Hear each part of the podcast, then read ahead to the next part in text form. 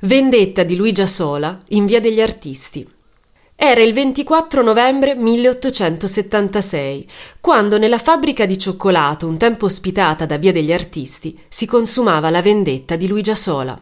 In quello sfortunato giorno la donna faceva pugnalare, sotto i suoi occhi e per mano di un complice, il suo ex amante Francesco Gariglio, anche titolare dello stabile. Luigia conobbe il Gariglio, giovanotto pieno di ambizioni e di otto anni più giovane di lei, dopo il divorzio con il suo primo ed unico marito. Un matrimonio infelice e travagliato, poiché imposto dalla famiglia di Luigia, la quale non provò mai nessun affetto per quell'uomo. Di tutt'altra natura fu invece l'incontro con il giovane imprenditore, vissuto dalla sola come un vero e proprio colpo di fulmine. Per quell'uomo Luigia provava un sentimento quasi adolescenziale, in cui sperimentò quella tanto sperata possibilità di avere qualcuno su cui contare e da cui ricevere attenzioni. Una sorta di riscatto, soprattutto, verso un'infanzia arida e priva d'affetto, per via di una madre severa e distaccata che le instillò la convinzione di non meritare amore. Ma presto la fiaba con Gariglio ebbe un epilogo insperato. Con il tempo nell'uomo si mosse un crescente disinteresse per la donna, che lo portò infine a chiedere la mano a una ben più giovane ragazza di buona famiglia.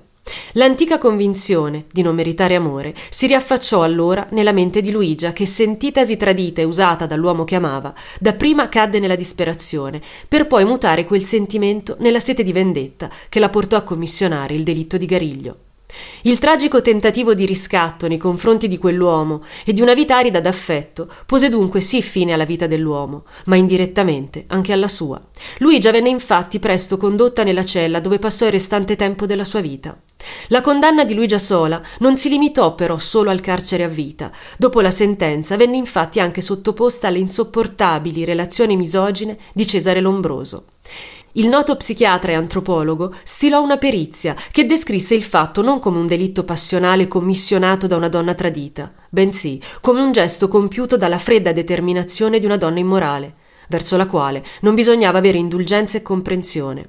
Ancora oggi, infine, il teschio di Luigia Sola è esposto nel museo dedicato a Lombroso, in via Pietro Giuria 15, dopo essere stato da lui usato per compiere studi approfonditi su quella che definiva la criminalità femminile.